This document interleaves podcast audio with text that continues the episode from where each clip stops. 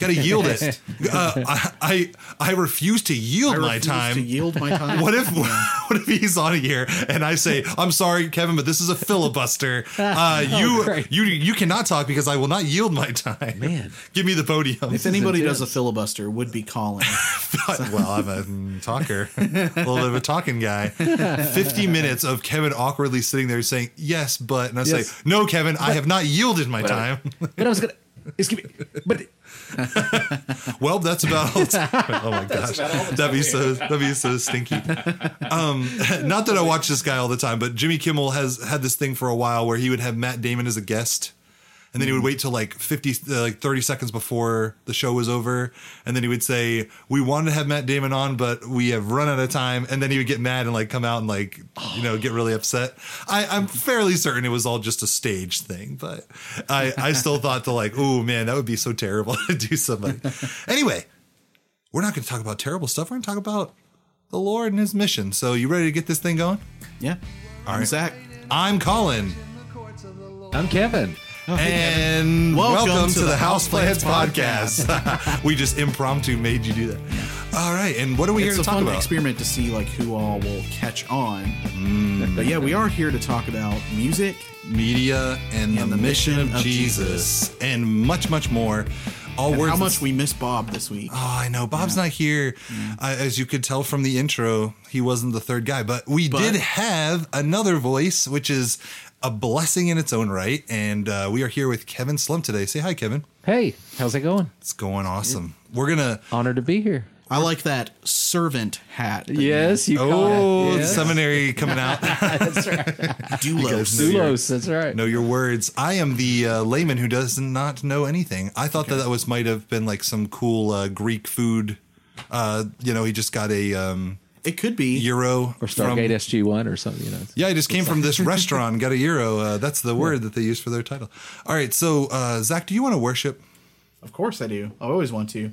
Okay, well, uh, we're about to do a fun song from me and Zak's way past. I'm talking this is like almost as old as Flourish. It says 2013 at the bottom. So, So I mean, seven years. Yeah. We've been doing this song for seven years. It is part of our concept album that is yet to be fully recorded, but it is. in another seven years, maybe we'll have it partly done. it is the part of our concept album where the Lord uh, rescues uh, the wayward uh, main character from uh, damnation and brings him back to the Lord, and uh, it is him singing out his thankfulness for uh, the Lord having a hold on him even in his darkest time. Right. Well, actually, I think the voice of the person in most of the parts of this song is actually. Oh, that's right. It's actually God speaking It's to from the the point of God. Yeah, so Okay, it's one great. of those.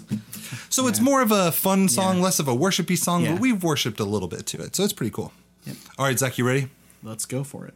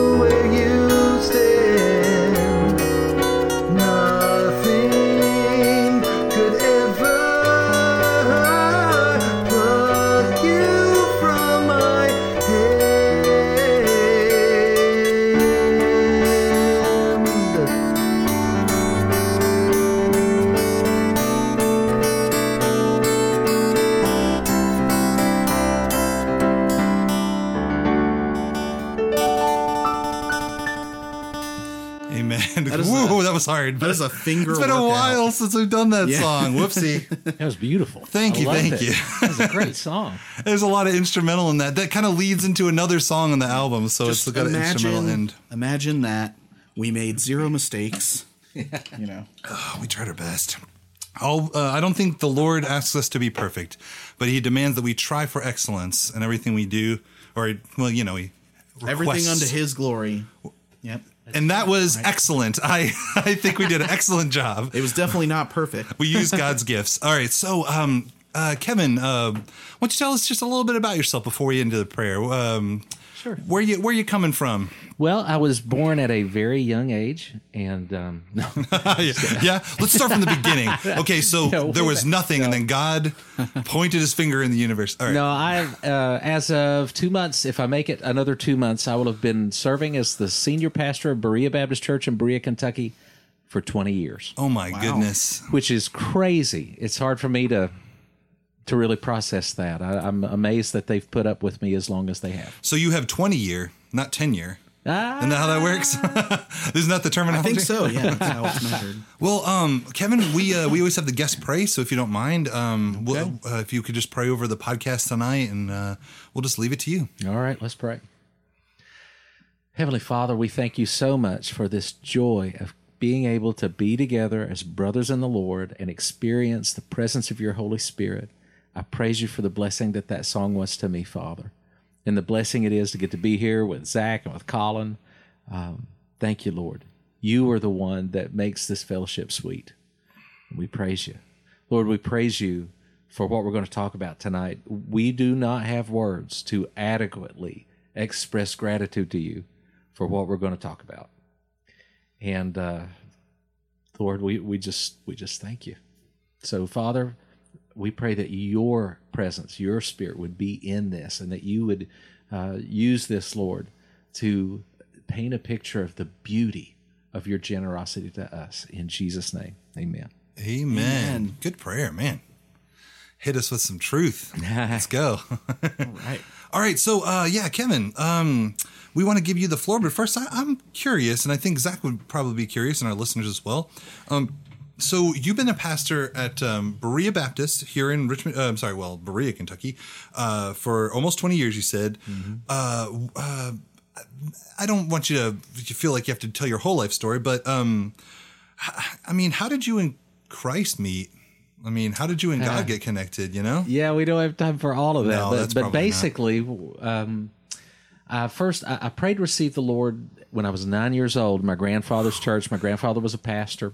Uh, my grandfather and grandmother lived about hundred miles away from us, so I only visited there maybe a couple times a year. All right. But um, even though my family, my immediate family, we weren't very regular in going to church, my grandparents, every time I was there, they'd talk to me about Jesus because that's just who they were. They weren't trying to push anything on me.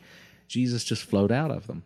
And so one Sunday, as I was visiting, my grandfather's up there preaching, and I didn't even know I was supposed to wait to the end of the sermon or anything like that. He's still preaching. He's talking about asking Jesus in your heart. And I'm nine years old and said, that sounds good to me. So I bowed my head and I just prayed. And, and immediately I could tell something different. But um, after that, now I wish I had time to go into some of the specifics here, but I didn't really grow in any relationship with the Lord because when I got home, uh, my mom and dad weren't really walking with the Lord. We weren't going to church that regularly. I didn't grow. And uh, You weren't being encouraged and reinforced in that. Right. Okay. Yeah. Exactly. That makes And- sense to me. So then, by the time I got to about sixth grade, uh, just within a few years, we started going regularly to a church, and I got really involved in the youth group, and uh, which was great. I loved it. I was having a great time, but also I was getting into some really dark places uh, with what I was reading, music I was listening to. Um, I know this may sound really extreme, but uh, by my eighth grade year, I was having suicidal thoughts Mm. because Wow. life seemed That doesn't seem extreme to me at Oh, all. go life seemed pointless. It Yeah. seemed absolutely empty. And I just, I was empty. And then we went on a youth mission trip. And long story short, God showed up, and just by the end of that week, it happened over a period of days. God just got a hold of me, and I've never been the same. And I've had huge ups and downs and Yeah. struggles and triumphs ever since. But it, that was the that was the change. The first time at nine years old, it was like I was reaching out saying, "Lord, please save me." at, at whatever age it would have been 13 14 or whatever it was just before my freshman year of high school it's like god showed up and said okay kevin i'm hmm. here to reclaim what is mine and boy he did Oh my So goodness! And all these all these years later, you're a, you're a pastor at a, a major church, which I um, never, I never wanted to be a pastor. Really? I- yeah, I felt called into ministry ever since I was a freshman in high school. Never wanted to be a pastor because I saw what my grandfather had to deal with behind the Yeah. scenes. There Oh, was no glamour to it. Yeah. it just looked like a pain in the tail. And I thought, Lord, I, I, you know, I'm not, fit out, I'm not cut out for this. I understand. and praise God, you know, He always knows better than we do what Yeah. we need, and so here I am. and it's amazing the things that he puts in our lives. Oh yeah, Yeah. I mean, and it's funny because um, uh, we've talked about this. Me and Zak and Bob have all talked about this idea that um, when God calls you, it it's probably completely opposite from what you assumed would be your future. Um, like uh, he'll twist around every ambition you have to, for him if you let him. And so what's interesting is you, you know, I've said this for a long time that I don't feel called to be a pastor um, you know, I, you know, I, I, do music and, and the podcasts and stuff, but I guarantee that at some point in my life, uh, you know, God's going to hit me with like another big turn. And it's just like, you got to be receptive to it. Right. So you said you, you weren't really thinking you'd be a pastor, but God always has a different plan. Amen. I mean, so it's, it's a lot of fun. Um, can I just ask you, besides your pastorship, is that even a word? Uh, It is now. besides being a pastor at Berea Baptist Church, what other uh, ministries would you say? Just like, uh, do you have anything going on in Berea? I mean, I know you guys do room at the inn. Oh yeah, like the church, Berea Baptist Church. Yeah. Uh, yeah, we've got uh, an ongoing uh, Room in the Inn partnership with several other churches where during the months of January, February, and into half of March, uh, we provide housing for homeless folks each night so they can get in out of the cold. Yeah. And we just finished renovating a space where now it's got a shower, we got a washer and dryer. Oh, I heard about that from Carolyn. That's That's, awesome. a great thing, and I'm very happy with that. And and we have an ongoing ministry every week. We provide food for hundreds of people through our food bank, and we provide financial assistance for dozens of families every week. Um, Man. And that's that's just the the humanitarian aspect. But of course, we've got our regular discipleship programs. Uh, we're going to have a marriage conference, one day marriage conference, hosting that at the church this coming Saturday. Um, we're gearing up to go on a mission trip to Alaska in July, an evangelistic outreach.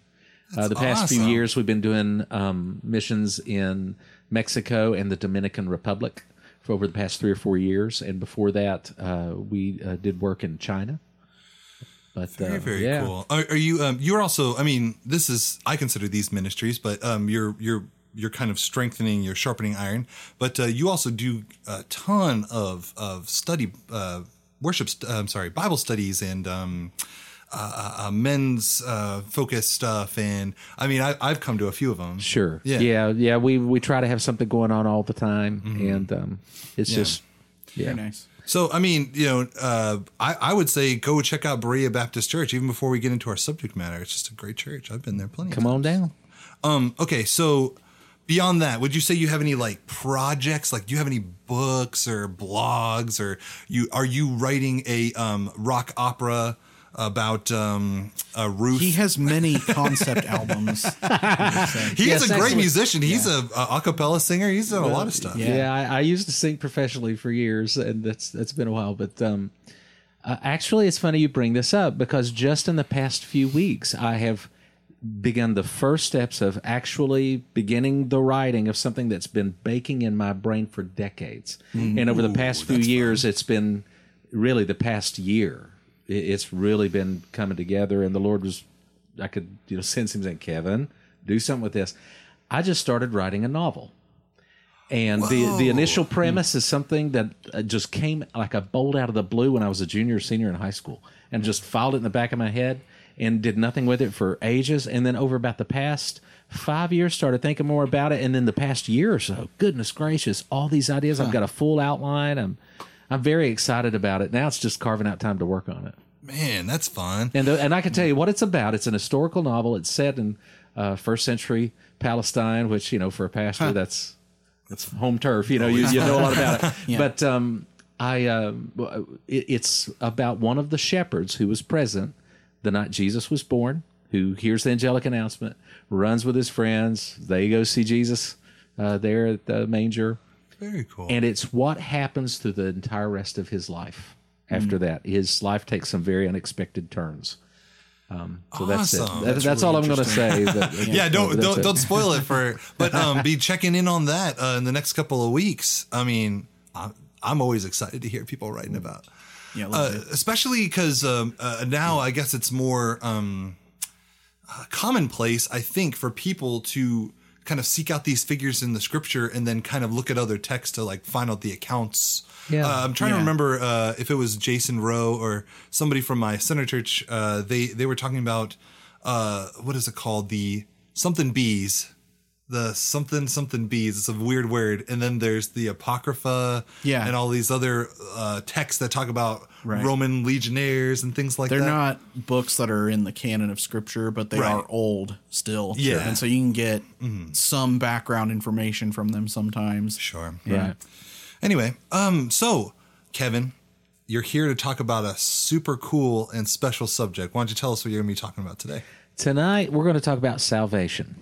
Okay. And this is something. Oh, so that's easy. You just get. It means you're You going just to get heaven, saved, right? not That's going to hell. There you go. End of story, right? Get out of jail free card for eternity. yes, it. that's fire insurance. That's all it is. No, I'm just kidding. I mean, there you go. this is you know it's it's really interesting because as someone who communicates the gospel frequently to people whether you know to small groups or individuals or a large group uh, you get into the gospel and what happens and and i'm assuming that this is uh, primarily a characteristic of the bible belt south. I don't know if it would be this way everywhere but here in our culture so steeped in christianese you get into the gospel. If i'm preaching a sermon and i'm talking about whatever and then i get into all right here's uh, why we need to be saved how we can be saved. You know and, and you start unpacking that and most of the time people's eyes glaze over a little bit I've heard this before. and it's just and, and, and my perception is what's going on is that for most people salvation is basically just god forgives us of our sin Yeah. Wipes the slate clean. and we get to be friends with god we have a relationship with god now and we get to go to heaven when we die Yeah. and that's it Right. I think that message is very condensed version that's Yeah. been shared here in America over and over and over again. and all of that's point- wonderful. You know i'm not trying to discount it. It's not like it's not true. but there there are depths there Yeah. that we don't dive into Yeah. like we need to. And and this is what i'm going to share with you tonight is some things that come together just in the past few years. Uh, over the years i've very slowly been preaching through the gospel of romans the gospel of romans the book of romans. Been preaching through the book of romans. It's a And gospel it is a gospel centered book very much so. But um in in some of these passages they just just blew my mind right out of my skull when when I realized what he was saying here, and um, so we'll unpack it. Uh, Yeah, let's do that. the the first place to start is, and I think that this is something that, that's a little more obvious. Um, I tell you what, let's go to Romans chapter eight. I'm going. Romans eight.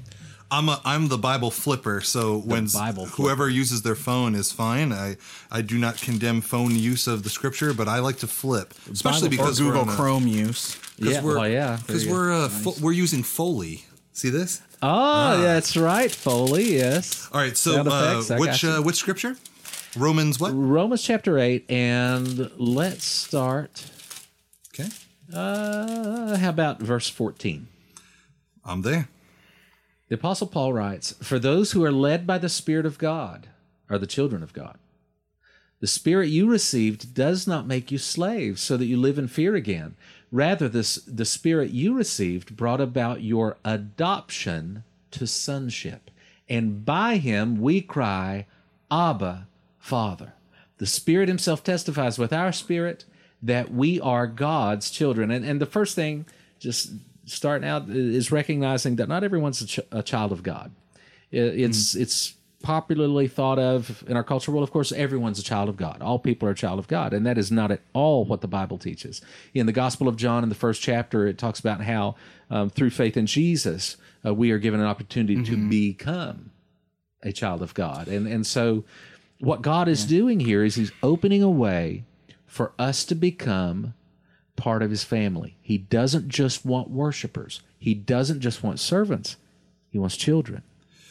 Um, isn't uh, so? I like the and and I'm I'm reading the NIV and I'm pretty sure it says this too, but uh, the co-heirs, heirs and co-heirs. We're getting there. Um, but uh, I also like uh, what's that one fr- uh, phrase? First fruits.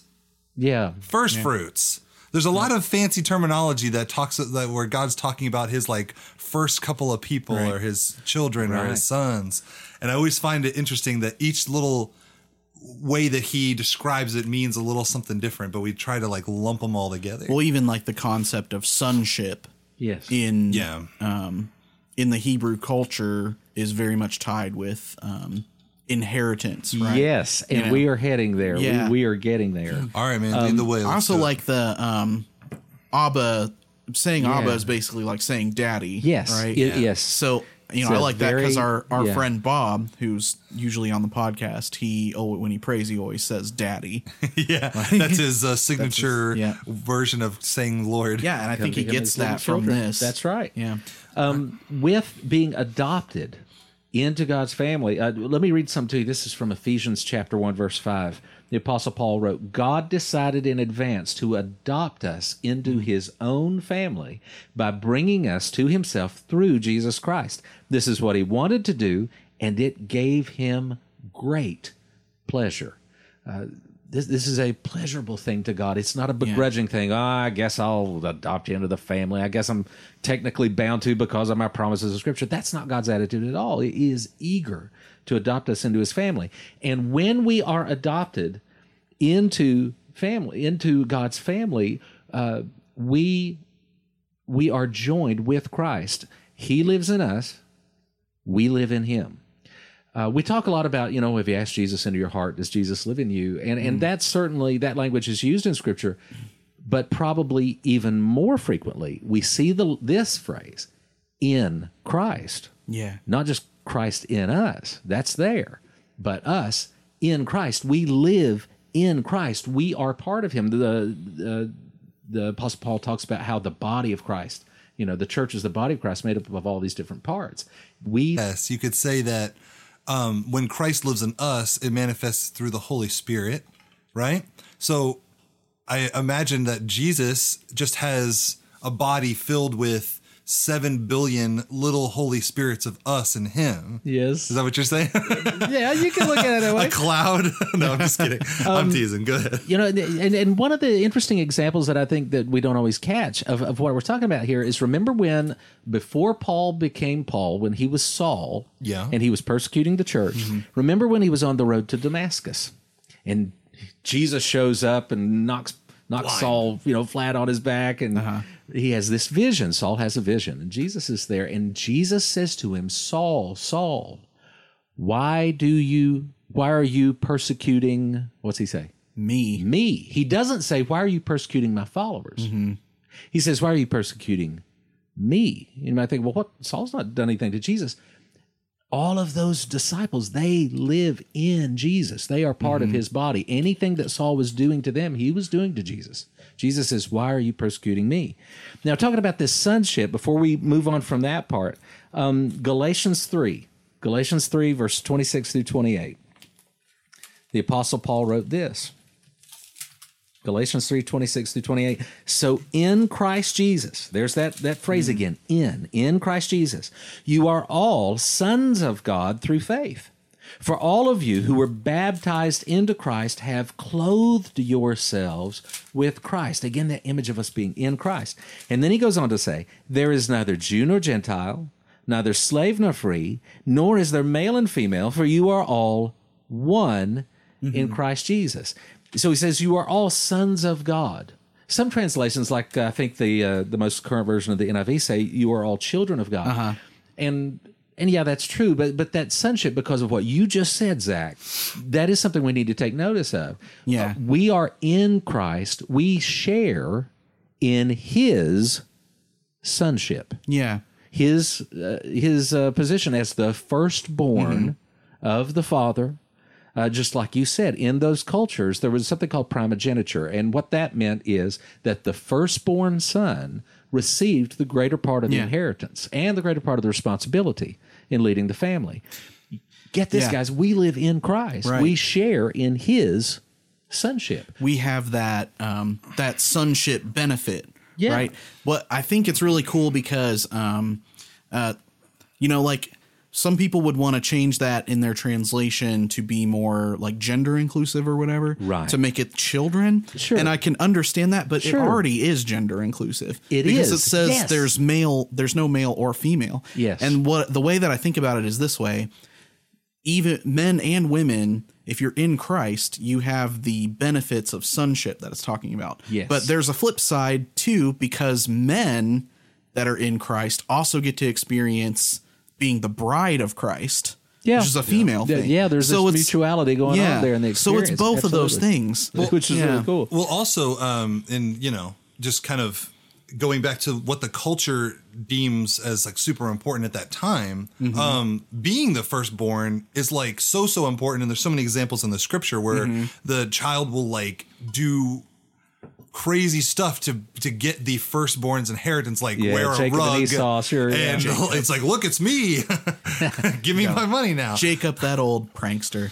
and so um, the fact that the fact that uh, Jesus is is letting his you know letting his people know that no no no you you get to automatically have this blessing of being our, my first son like Mm-hmm. and, and all the benefits that go with it and you don't even know how much more benefits you get than that which i'm Yeah. sure you'll explain to us but Well, now, you know, so we're in Christ. we are welcomed into Christ. We are adopted into Christ, adopted into the family of God. We share in his sonship.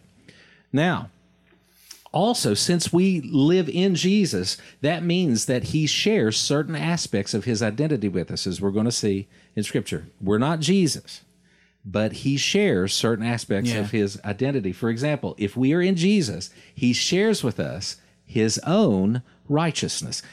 Now, that's a word we throw around a lot in church, you know, righteousness, righteous. What would you say that means? You know, Kevin, what I think it means is you go on Twitter and anybody who says something out of line, you take those 140 characters and you tell them how jerky they are. You try and cancel them because that's the righteous thing to do is just do what do what you think in your own mind is good. I'm Yes. sorry.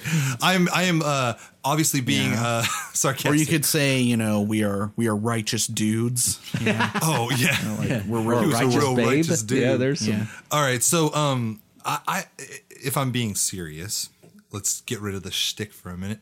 I would say that righteousness is, from what I understand of the scripture, I could be off. It is living, doing a righteous act or living a righteous life is to line up with what God would have for you to do. Yeah. And um, what's interesting is that we think of the word righteousness separate from God in our, you know, in our non-Christian culture is just this is like a righteous thing to do. Um, but we need to rely, I believe, on the tenets that God sets for us, what righteousness is. And if, and I'm not trying to write your uh, sermon for you, but if Christ is in us and we are in Him, then I believe that um, we will get the inherent feeling through the Holy Spirit uh, and through the Scripture of what righteousness can mean for us. when we say, for example, that God is righteous, because you know God, God is the starting point of righteousness, right? Mm-hmm. Yeah.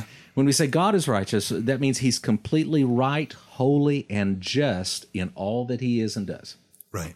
When we say that a man or woman is righteous, that means that he or she is in right standing or in right relationship with this God who is righteous, and that the, that man or woman's life reflects the rightness, the holiness, the justice of God. So righteous, well, how much righteousness do you have in and of yourself? How much righteousness do I have in and of myself, of my own making? I, I don't think of our own making none. Not much, yeah. That- it- and I can't remember this uh, reference. You guys might remember this. It's in Isaiah. At one point, uh, God speaking through the prophet Isaiah says, Your righteousness is as filthy rags in my sight. Speaking to the people, your righteousness. What that means is Owie. Kevin Slemp, me, on my very best day, Yeah. when I thought my motives were the purest and I was being the best person, I could possibly be. That in God's eyes, God, who is completely holy, pure, good, righteous, the only one who has complete moral clarity, in his eyes, it was his filthy rags. Filthy rags. You know, we, we so underestimate the holiness of God. So this righteous thing, if we're going to commune with God forever, there, there's an issue there. That has to be settled. It has to be, uh, you know, because our natures, in and of ourselves, don't automatically mix with His. Absolutely. So, listen to this Romans chapter 3, verse 21. Um, the Apostle Paul writes this, but now, apart from the law, apart from all the you know the do's and don'ts the mosaic law given to us in the old testament here's how you should obey god. Apart from the law the righteousness of god has been made known to which the law and the mm-hmm. prophets testify. This righteousness is given mm-hmm. not earned not paid as a wage. This righteousness is given through faith in jesus christ to all who believe so god is willing to give us righteousness. And what righteousness? It says the righteousness of God, the righteousness of God mm-hmm. Himself. Listen to this, guys. This is a this is a mind blowing verse to me. Second Corinthians five twenty one. Paul's writing about it there in Second Corinthians five twenty one. He says, speaking of Jesus, God made Him who had no sin to be sin for us, so that listen to this phrase, in Him we might become the righteousness of God. Yeah. We that's a In Chris him, Tomlin right. song. You know, Yeah. I, I would We used- we argue that, do that all he the became sin who knew no Who sin. knew no sin, That, we, might become his, his righteousness, righteousness. which doesn't rhyme, but it's still very biblical. so I, I it's accept okay. it. we are given the righteousness of God Himself. So in Christ, as we are welcomed into Christ, we share in His sonship. Uh-huh. We share in His His righteousness. Anything that would have separated us or hindered us from being able to commune with God Himself is totally removed. Now, so we share in His sonship, we share in His righteousness. Now, this is all just after we die, right? I mean, No. we're just you know, Yeah, no. so put it, you know, just No, that's that all's just put off. Kevin, is it okay if me and Zak be the sarcastic peanut gallery for you? Please, I would enjoy that. Actually, that would be fun. I have an actual legit question. I Sure, don't want to yeah. derail and, and No, go, go off ahead. on a long tangent. This might open up a big can of worms. But you had briefly talked about, uh, you know, and I know this isn't really where we're at, but I just wanted to ask you. Um, so many times, and it said in that scripture you just read from, I don't think it was Corinthians 5, maybe it was. Uh, it might have been the scripture before that. You talked about how through faith, uh, we receive that righteousness, right? And so it's interesting how much the people during the Gospels receive things that are that are not necessarily earned, but they're just the faith of the person. Yeah. kind of denotes what Jesus is doing. Like in one of my favorites, eh, I think is in Matthew, and it's the centurion. Yeah. Who comes and mm-hmm. says, "My my servant is sick, mm-hmm. and I'm my house isn't even worthy for you mm-hmm. to come into, but I I know that if you say it, he will be healed. And then the guy says, Your faith is not only healed your servant, but I haven't met anyone with as much faith as you Yeah. Right. because of your trust. Sure, yeah. And so, would you argue that the more we trust in the righteousness of Jesus, the more we receive the righteousness of Jesus? The more we, tru- the more we trust in Jesus. The more we trust in Jesus. yeah, the more we trust in Him. Our faith is in Him. My faith, at least I'm trying very hard for my faith to not be in me.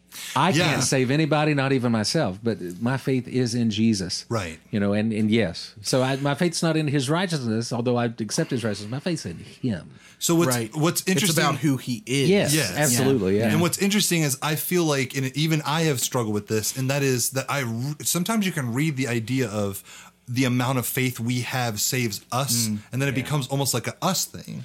you can take that to like a really weird logical that's conclusion. That's what I'm trying to say. Because you can get into like where, oh, this person was sick and they didn't get miraculously healed even though Right. we prayed. They must have not had enough faith. If they had enough faith, God would heal that person. Exactly. Yeah. And so my, my I guess I I'm at what I'm asking you is do you run into that issue of it's kind of like a cyclical problem of it's my faith that's healing me. So Jesus is just using what I've done, but mm. where I come to is that what we have faith in is almost a relinquishing of ourselves to him.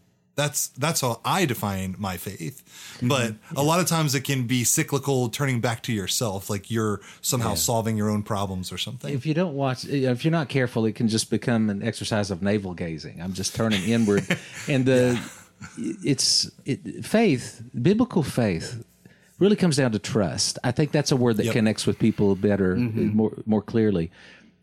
I trust Him. I'm putting my trust in Him. Right. Um, and it's right. relational. That's a relational term. Faith is not just about believing particular beliefs.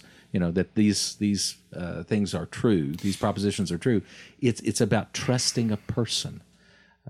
Yeah, sorry, I So- didn't mean to no, derail. that's right. Yeah. That was just a part of what you were discussing is this idea that, you know, we've received righteousness through faith. And I was just, I was like, you know, a lot of people get stuck on this idea that they've done something to deserve it or whatever. Yeah. And I think that's a good point, Kevin, to your point. Like, it's not just subscribing to the ideals. Because if you read the Gospels, even the demons Yes. are coming out and they're saying, like, yeah, we, we know who Jesus oh, is. Oh yeah, he Yeah, comes. Oh, are you? Have you come to torture us? Remember we talked Yeah. about that. Yes. Have you come Yeah. to torture us before our time? And it's like, oh, they know who Jesus is. They Oh, believe in sure. him just fine. They believe in him just as much as Yeah. anybody who says, yeah, I Right. believe in Jesus. Anyway. you know? That's right. Sorry. Yeah. But they don't trust him. Big can of don't. Yeah, worms. that needs to be faith. its own episode. Yeah, well, about that's faith. its own episode. Yeah. Um, back where we started. Okay, yeah. Romans 8. Remember back there we read, uh, for those who are led by the Spirit of God or the Yes. children of God, Uh-huh. this is back in verse 14. The Spirit you received does not make you slaves so that you live in fear again. Rather, the Spirit you received brought about your adoption to sonship. Yay! And by him we cry, Abba, Father, Daddy. The Spirit himself testifies with our spirit that we are God's children. Now we get to what you guys were alluding to earlier, verse 17. Paul writes, Now if we are children, then we are heirs, heirs of mm. God and co heirs ah. with Christ. Okay, now, mm-hmm. if we are in Jesus, he shares with us his sonship, his own righteousness, and he shares with us his own inheritance. Now, like the son of any father, Jesus, the Son of God, has an inheritance. Well, what is Jesus' inheritance? I jumped forward, didn't I? I No, was going on and on about No, that before. Your uh, in- intuition was serving you well, my young Padawan. That's fine. Listen to this. This just puts it out there blatantly. We don't have to guess at it. In Hebrews chapter 1, the first three verses, the author of Hebrews writes this In the past, God spoke to our ancestors through the prophets at many times and in various ways. But in these last days, he has spoken to us by his Son. Listen to this. Whom he appointed heir of all things. All things. And he goes on to say, and through whom he, also he made the universe. The Son is the radiance of God's glory and the exact representation of his being, sustaining all things by his powerful word. Um, what is the inheritance of Jesus, the Son of God? All things. All Everything. things. All things. Yeah. So now we just basically, saw we're co-heirs with Christ. yeah. Basically, we get to all of us get to just own everything, which is cool. this and, and this isn't this is something we see throughout scripture it's not just you know i'm just pulling something from a passing phrase in paul No, you're not, listen yeah. to this first peter chapter 1 first peter 1 verses 3 through 5 Praise be to the God and Father of our Lord Jesus Christ. In his great mercy, he has given us new birth into a living hope through the resurrection of Jesus Christ from the dead and into an inheritance mm-hmm. that can never perish, spoil, or fade. This inheritance is kept in heaven for you, who through faith are shielded by God's power until the coming of the salvation that is ready to be revealed in the last time. In Jesus, guys, we have a glorious inheritance that nothing and no one can take away from us. And that inheritance is, here it goes, mind blown, mic drop, it's all things. Boom. All things. What? In other words, if we get God, we get everything else thrown in. Man. The inheritance is all things. Mm-hmm. And, and, and, and grasping that, it, it's made sense of some other passages of scripture that I, frankly, I didn't really pay much attention to before. Like, I, I want to read a, a verse from 1 Corinthians 3 or a couple verses. I this is one of those I just kind of read over. Just you know, you know, I didn't really pay attention to what was being said because I didn't understood understand what Paul meant. But when you put what I'm about to read together with what we just read, it's like that's where he's going with this. Listen to this. This is in 1 Corinthians 3. Uh, he's been scolding the Corinthians because they were prone to factions. One would say, Well, I follow Paul. The other says, Well, I follow uh, Peter or Cephas. The other says, Well, I follow Apollos. Apollos. And they were, yeah, so they're they're dividing into factions. But listen to this. Um, 1 Corinthians 3, verse 21 through 23. Paul says, So then, no more boasting about human leaders. All things are yours. Whether Paul or Apollos or Cephas or the world or life or death or the present or the future, all are yours, and you are of Christ, and Christ is of God. I'd read that before, and I'm like, "Well, what's he mean? All things are ours? What? what? What does that mean? But then when you see that in light of, well, no, he's talking about our inheritance. We are co heirs with Christ.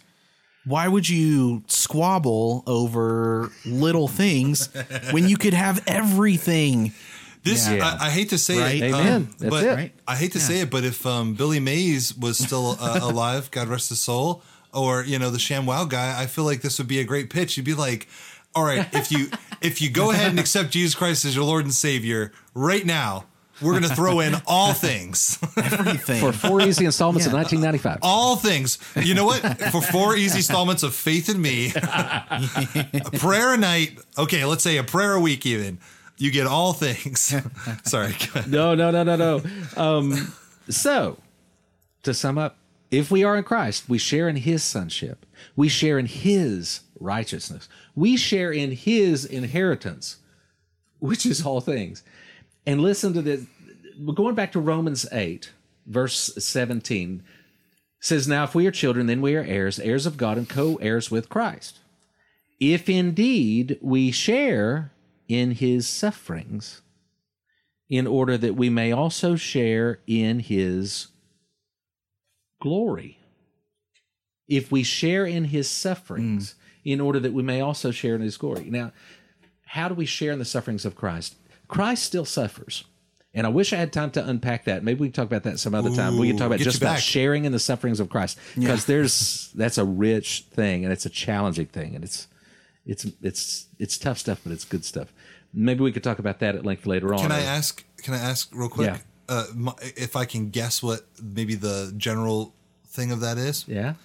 Is it um, that we also suffer as a, a product of sin uh, and uh, as as a way of um, realizing that sin is is not of God?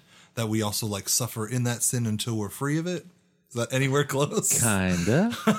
yeah. That, right. Well, it says kinda. it says that we share in the sufferings of Christ, right? So Right. what are, what are the sufferings of Christ? I mean, he suffered for everyone's sin. He suffered for everyone else's sin, Yeah. not Right. for his, because he was sinless. well, That's if what we've I'm got trying to say. time, if Yeah. we've No, got no, time, yeah. maybe No, no, at the well- end, you tell me what, how we're doing on time at the end. If we don't have time, you are maybe we right. can talk That about is definitely a huge thing. I keep derailing us. No, no, no. The- But good derailments. This is good. This is good stuff. Yeah. Um, but what I'm pointing out for for this discussion is that he just said, if indeed we share in his sufferings, in order that we may also share in his glory. What? Glory. What? Where did that come from? We've talked about sharing in his sonship and his righteousness and his in his inheritance. Now, he's saying he's going to share. We we can share in his glory. Now, what is that glory? What is it? What is the the glory that he wants to give us? Of all the things we're talking about, this is the aspect of salvation that is the most nebulous. I think it's it's the hardest to wrap our brains about. We may not have the current box of brains, the current intellectual equipment to be able to process it, but uh, we're given hints, um, glimpses. For example, in First John three, listen to this. This is First John three verses two through three. The Apostle John writes, "Dear friends, now we are children of God." and what we will be has not yet been made known. Hmm. But we know that when Christ appears, we shall be like him, for we shall see him as he is. All who have this hope in him purify themselves just as he is pure. We shall be like Christ, for we shall see him as he is. Um, we're going to share uh, in his glory. We're going to become like him. Listen to this. Um, here's another hint at what we're talking about. Philippians 3, Philippians 3, verses 20 through 21. Philippians 3, 20 through 21, Paul writes, But we are citizens of heaven, where the Lord Jesus Christ lives, and we are eagerly waiting for him to return as our Savior. He will take our weak mortal bodies and change them into glorious bodies mm. like his own, using the same power with which he will bring everything under his control. So, even physically, we're, we're going to undergo a translation, and a transformation into glory. I know I'm jumping around a lot here, but I want you to see how this wo- this is woven throughout Scripture. Colossians 3 4, Paul writes, When Christ, who is your life, appears, then you also will appear with him in glory. Now, lots of times, uh, you know, when I was growing up, I heard that phrase, "Oh, we'll appear with him in glory." They would speak of glory as if glory was a destination. It's it's a geographical location. Yeah. It- it's a synonym, for heaven. or We'll like with him in um, glory. for for our friends who who think that you become an angel when you die that's kind of the picture that i get in, in my head is uh, Right, you're gonna be in glory means you're gonna glow you're gonna have wings Well, I I don't know about the wings. The glowing might be not too far off. Maybe, actually, maybe. as we're about to see. Yeah. Well, um, you mentioned before something about um, being clean. Uh, uh, it's like two or three scriptures ago. You use a lot of scriptures, which I very, very much Yeah. appreciate. Um, and so, what it sort of sounded like, adding on this idea of like you kind of take the visage of an angel or something. I kind of it reminds me of the Transfiguration a little bit. Yes. Where he Yeah. cleans, he's he's made Absolutely. clean, and people are so in awe of like the true, clean, like glowing Jesus that Yeah. they like fall over, or Yes. you know, get scared even. well, well, listen to it. this. In, This in the Old Testament in Daniel. okay. Daniel uh, chapter 12, uh, verses 2 and 3, we read, Multitudes who sleep in the dust of the earth will awake, some to everlasting life, others to shame and everlasting contempt. Those who are wise will shine like the brightness of the heavens. Mm. Did you hear that? Those who are wise will shine like the brightness of the heavens, and those who lead many to righteousness like the stars forever and ever. So there's that luminosity that you referred to, Zak. You know, but but now then listen to this in Matthew 13. Jesus, and this dovetails real, really well with what we just read in Daniel. In Matthew 13, Jesus is describing what will happen at the end of this age. In verses 41 through 43, he says, The Son of Man, that's himself, he's referring to himself, the Son of Man will send out his angels, and they will weed out of his kingdom everything that causes sin and all who do evil. They will throw them into the blazing furnace where there will be hmm. weeping and gnashing of teeth. Then the righteous will shine like the sun in the hmm. kingdom of their Father. Whoever has ears, let them hear. And, and, and, and, and putting all this together, the question that I have, guys, is what does God intend to make of us? We've got this thing in our hmm. heads. Oh, well, you know, I, I get forgiven and I'll have a mansion in heaven. I'll get to hang out, you know, and play all the video games Play- I want. yeah. I have Woo. every movie on one streaming service, and I only have to pay five dollars a month for it. are we going to play football? It's a big, big house. The, yeah, the, um, Obviously, and that's not that there's anything wrong with that, but that that uh-huh that is such a diminished view. Sure. And, and and one of the things that we need to keep in mind of this is, is what God is going to make of us, guys, is He conforms us to the image of His Son, as, as Paul writes in Romans eight, and He is preparing us to commune with Him for eternity. Uh, he is going to create. He is going to make us into beings that, if we could see ourselves now, our our jaws would hit the floor. yeah. Um, if we could see what God's we're like part do. of his family right yeah. yeah the um one of the things that this means on a practical level because we're dancing around in some some deep uh, theological stuff here but on a practical level we've got to be real careful how we look at our neighbor anyone but especially our christian neighbor uh, we might be tempted to look down on others or, or, or give someone little regard because they're not enough of whatever. They're not attractive enough, not talented enough, not smart enough, athletic enough, charming enough, successful enough. All the things that our uh, societies, our earthly societies, tend to value. But here's the thing, guys. If only we could see what God is going to make of his children. Yeah. Um, and, and I want to read from you a, a quote from uh, it's a s- sermon that was written by C.S. Lewis called "The Weight of Glory." Uh, amazing sermon. Um, he wrote this. He said, "We need to remember that the dullest and most uninteresting person you can talk to may one day be a creature which, if you saw it now, you would be strongly tempted to worship." Do you remember when the Apostle John uh, he's receiving that revelation from God, and at one point it says an angel stands before him, and he's so in awe of the appearance of the angel, he dropped down on his face. John did, and he started to worship this angel, and the angel, Right. you know, says, "John, John, no, you know, don't worship me. I'm just a servant like you are. You know, worship God alone." Think of, and I'm just going to be brutally honest here. I don't mean to be un, sound uncharitable, but I can think of people, and you probably can too, that quite frankly, from an earthly perspective, from all the things that human culture tends to value, they have hardly anything going for them. They're not attractive. They're not smart. They're not part of the popular crowd. They don't. They're not talented.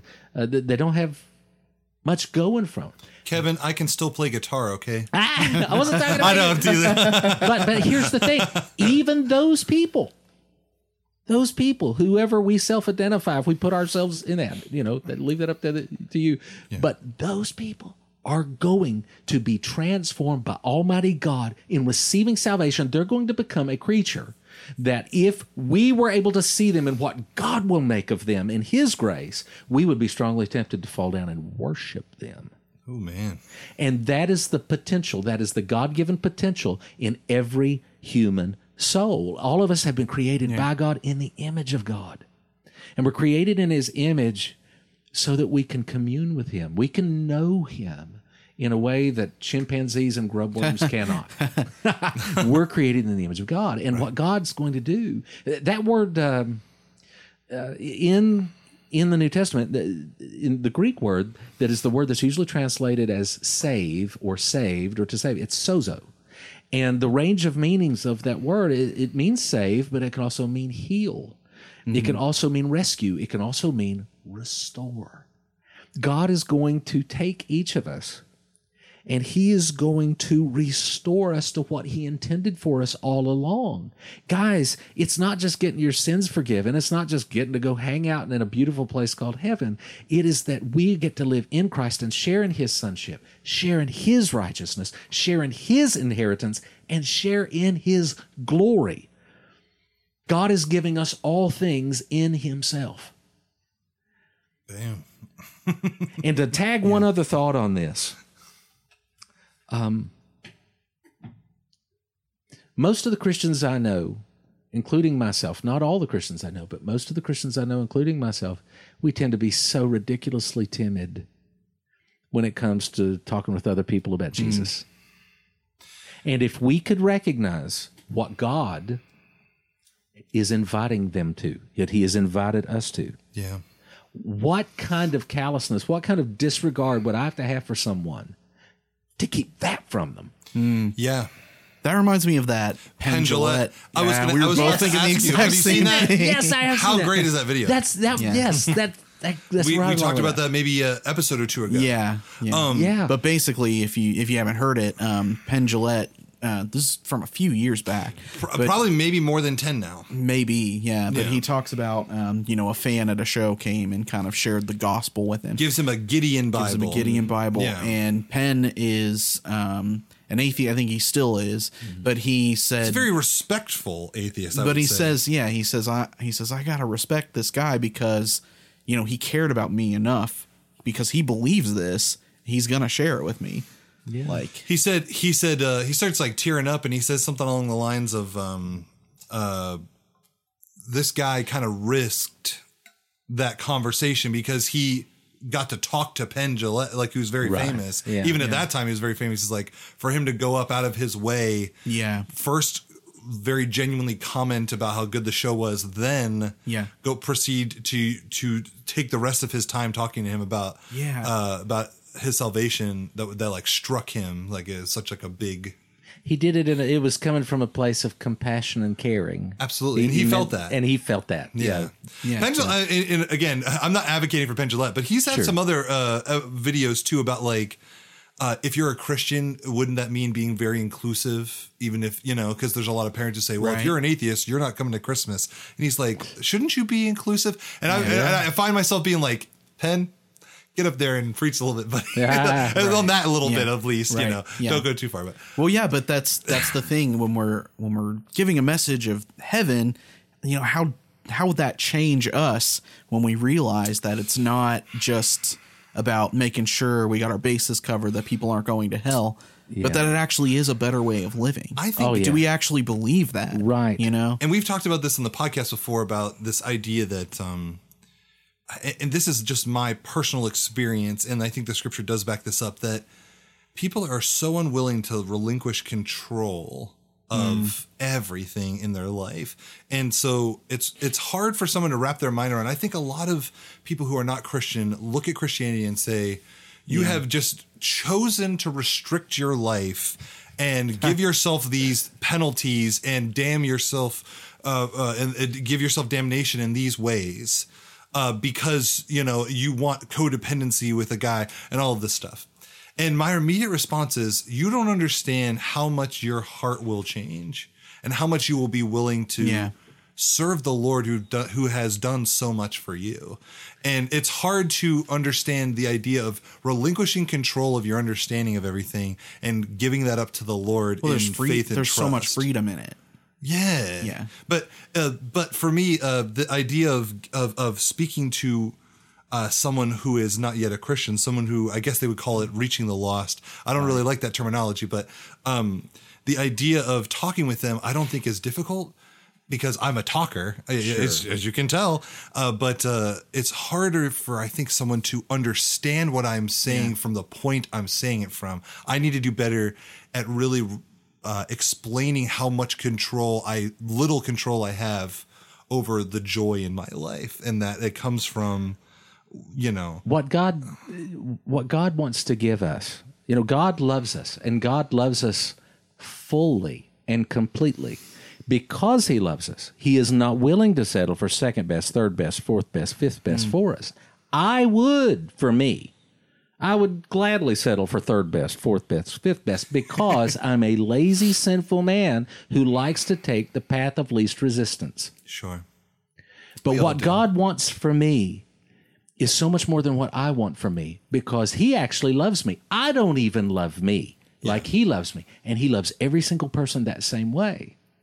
And what He's calling us to, if we could see it and sharing, you know, in His sonship, His righteousness, His inheritance, which is all things, and His glory, he is wanting to unite us with himself. We talks about this in, in the Gospel of John. Jesus does in John 17. He wants to unite us with himself. Mm. And for people to say, you know what, I'm going to miss out on all of that because I want to have, you know, immoral sex or, you know, I want to get drunk or I want to do whatever, you know, just fill in the blank, or I just want to live for me instead of live for God Right. Um, that's insanity. You know, we don't realize what we're saying no to. It's uh, another quote from C.S. Lewis.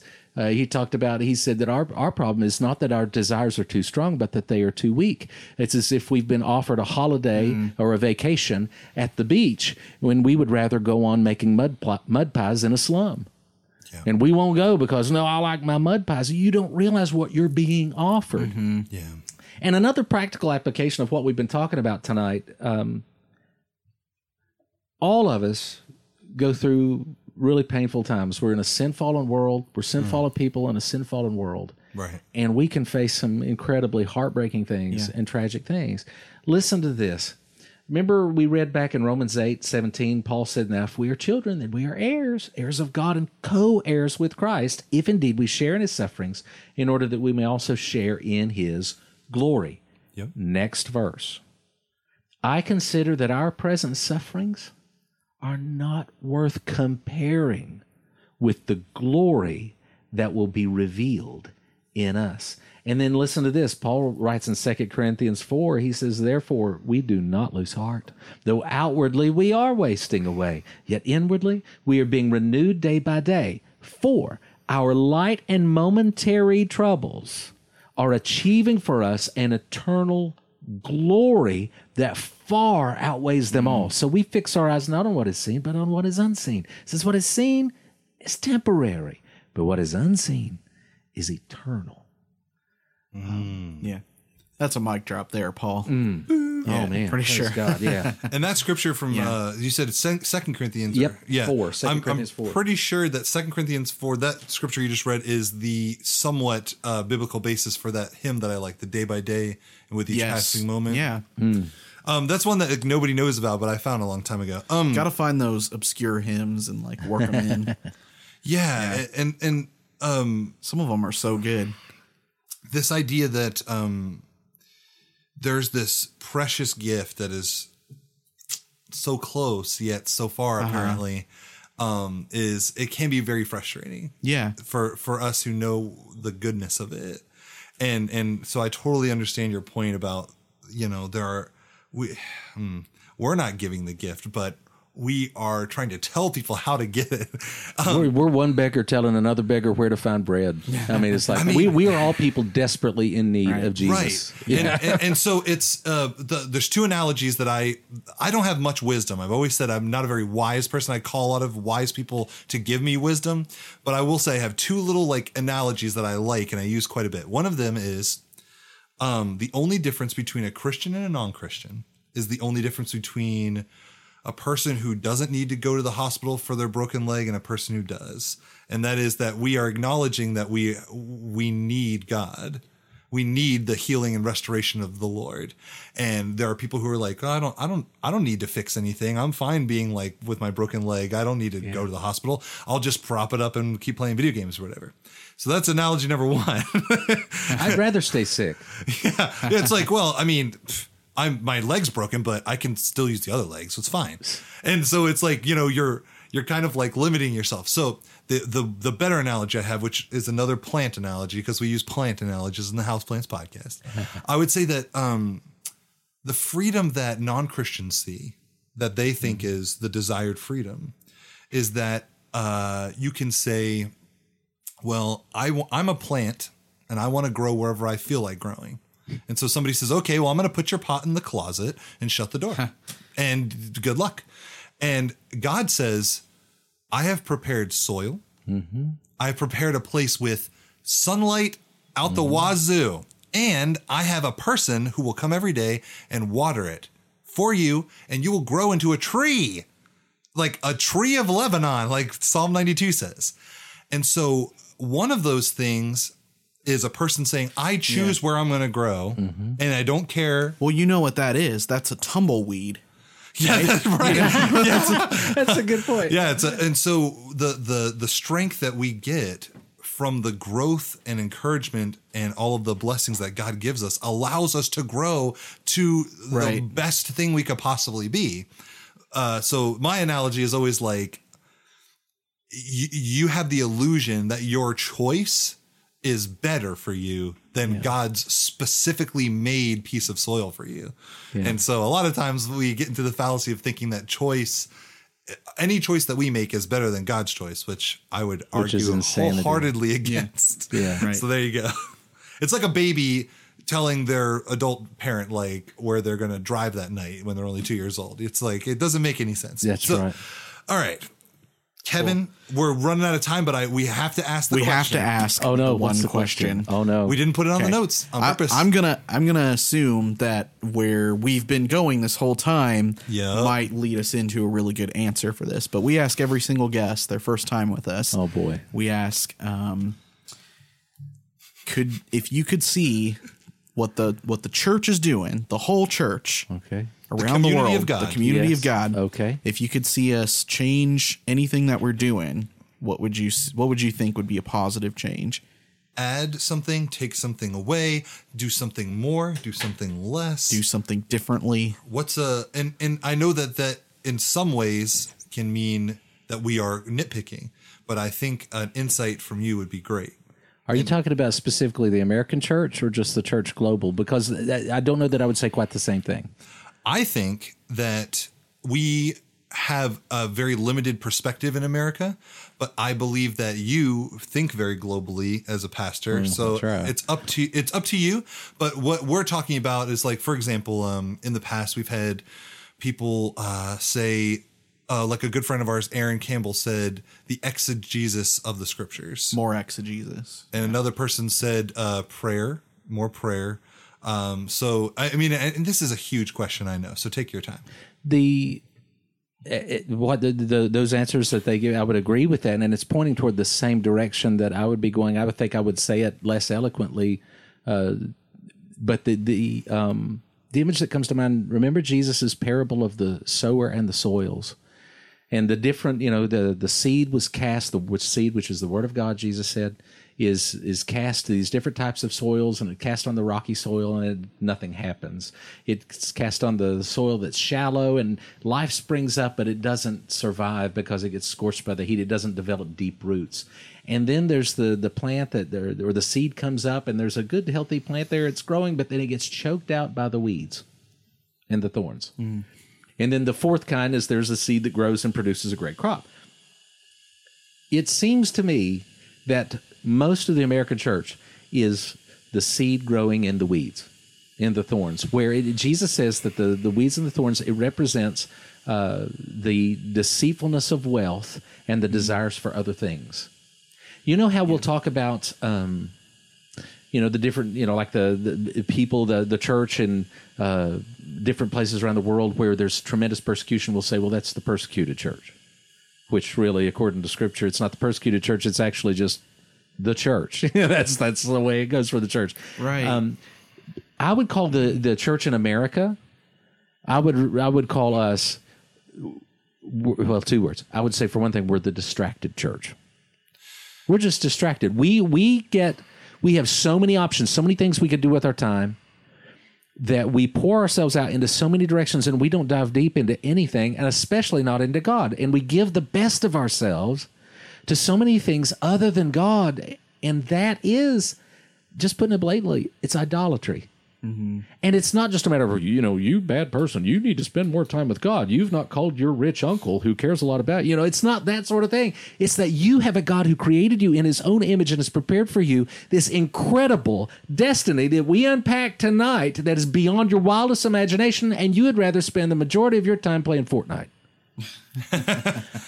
Kevin, The distracted church, you know, it's like Fortnite is just. I mean, it's- and I'm so not knocking addictive. Fortnite. You know, I'm not, I'm you know, nothing. And that's that's. Uh, I said this in a recent sermon. You know, Satan, if he can't, if he can't trap trip you up in immorality and something that's obviously evil, then what he'll do is he'll try to tempt you with things that are merely good to distract you from what is best. And that's what he'll do. And, and we are eaten up with that. And because of that, we, we are half hearted when it comes to God, when it comes to prayer, when it comes to exegesis, any of the things you mentioned. We're just half hearted. You know, we're the, the rest of the church, so the persecuted church, we're the comfortable church. We're comfortable, we're fat, we're lazy, we're church. distracted. Yeah. And, and yeah.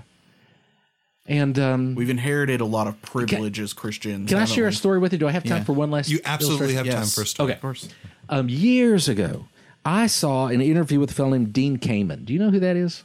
The name sounds familiar. Dean Kamen is one of the most uh, prolific inventors and innovators uh, of uh, recent decades, um, especially in regard to medical technology. He uh, created the first portable dialysis machine and uh, several other things. He's the guy who invented the Segway. You know what a Segway is? You stand on a little two wheel deal. That one didn't fly as well as he had hoped, but it um, doesn't fly at all. But yeah, yeah, yeah, that's true. It, it would have sold better if it did. He, you know, he's created several medical devices that have tremendously positively affected the lives of millions of people around the world. He's done amazing stuff. Well, the interview I saw with him, this was like 20 years ago.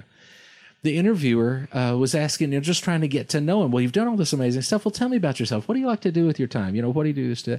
And it turns out, you know, he, you know, do you go to the movies? Well, you know, I, I like movies, but I just don't see too many of them. And and so then the interviewer got on this this uh, questioning path. She started saying, well, you know, what about this movie? And she started rattling off these blockbuster movies everyone knew that had just come out in the previous years. And he's like, oh, I've heard of that, but no, I've not seen it. Well, yeah, I've heard of that one too, but no, I've not seen it. And then she starts right mm-hmm. off all the top TV shows. And he's like, well, yeah, no, I don't know if I've heard of that one, but yeah, I've heard of that one, but no, I've not seen it. Not. And it was obvious that he was pouring so much of himself into what he was doing Yeah. with these innovations that he was just clueless in a lot of pop culture stuff. And this was the question the interviewer asked him, and I'd never forgotten this. He said, or she said, you know, you're doing all these wonderful things, but I just rattled off all this wonderful stuff that's happening in our culture. Aren't you afraid that you're ever missing out? And you know what he said? His response was, We're all missing out. We're all missing out. No one can do everything. Yeah. He said, but what we have to decide is what am I unwilling to miss out on? He said, yeah, I've missed out on some TV and some movies, but you know what? I was unwilling to miss out on the opportunity of providing medical devices that would bless millions of people all around the world. I wasn't willing to miss out on that. And that interviewer said, ah. Yes.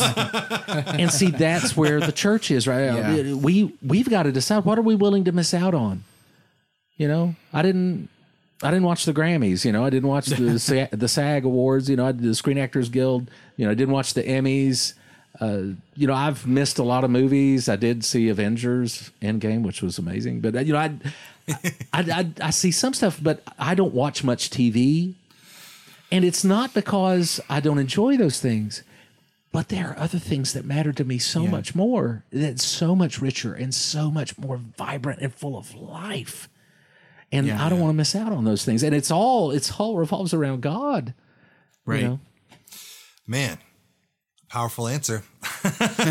so, Kevin, thank you so much. Kevin, oh, we- guys, this yeah, is fun. I've we really enjoyed this. man. I hope that uh, um, I hope I didn't make things too murky. No, I was no, no, worried no, about no, no, that. It was very clear. so, so what's what's great is that, and one thing I really appreciate is how much you rely on the word of the Lord. Yes. And I'm not saying that our other guests did not do that, but I'm just saying that you, in particular, say not only is it here, it's also here, and it's also here, and God is saying exactly this throughout the Scripture, and I just love that. So You know, when I was younger, I was much more. I, I wanted to come up with original things. You know, and original. Isn't that isn't that a fun thought that you will somehow uh, be the new cool yes, thing? yes. And- but the older I get, the more I'm like, all right, Kevin, if whatever you're coming up with, if it is totally original, it's probably not true.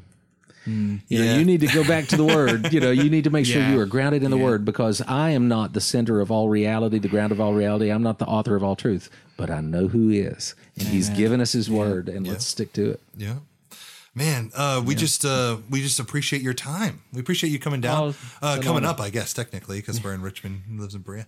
Um, we'll just say uh, we really uh, appreciate having you here, and we want to let the uh, listeners know that if they ever are down in Berea and want to check out your church, it's a wonderful church, just full of great ministries. I have attended, and my wife, uh, we love it. Uh, um, uh, you can see them on Sunday, of course, and then uh, you have programs on I think Tuesday and Wednesday, Uh, Wednesday Thursday? nights, yeah, Wednesday, night from six to seven thirty. That's right. And Yep. Sunday mornings, there's a traditional service at eight fifteen, and there's a contemporary service at ten forty five. You might see me on alternating Tuesdays there in the evenings during the uh, room That's at the right, end Room stuff. in the Inn. I Oh, do yeah. a little, I lead a little great worship there. ministry. Mhm. Yeah. Um, and uh, yeah, so and and uh, in the next couple of weeks, well, it probably won't be weeks, but uh, maybe in the next few months, maybe we'll hear from you about that book. We can Uh, tell the well, viewers see, about now that. the pressure's on. Now I've Yes, got to you, do something. you have it. us to hound you about Hey, it. Hey, how's that book? until you man. get that hey, are you book going to come back on the podcast? Tell us about that book. Me Basically, consider mouth. us your free publishers now. You'll, you'll yeah. get that first sentence written, and then you'll be like, "Oh," and then you'll hit that period, and you'll just be stuck for next couple. You know, I'm gonna be sweating bullets Nothing's in front of scarier than a blank page. That's with a right. Oh, Blinking man. cursor. But Yeah. uh, That's right. we also want to thank everybody who listened tonight to the Yes, podcast. thank you so much. Thank you for checking us out or downloading. Uh, Yeah. you can continue to check us out on uh, you know Spotify, all of the uh, you know uh, Apple Podcasts, all of the uh, applications on your phone or on your computer. Yes, and if you want to help us out, uh, definitely leave a review or a like or something. Um, we definitely could use those little stars, that Even are if in it's your a one star podcasting app. review saying that we are not a podcast that actually talks about Hey, house you know, all press at least is good it's press, At least it's a review. But uh, yeah, we uh, we want to say thanks and uh, God bless, and we will see you next time. See you later. Peace.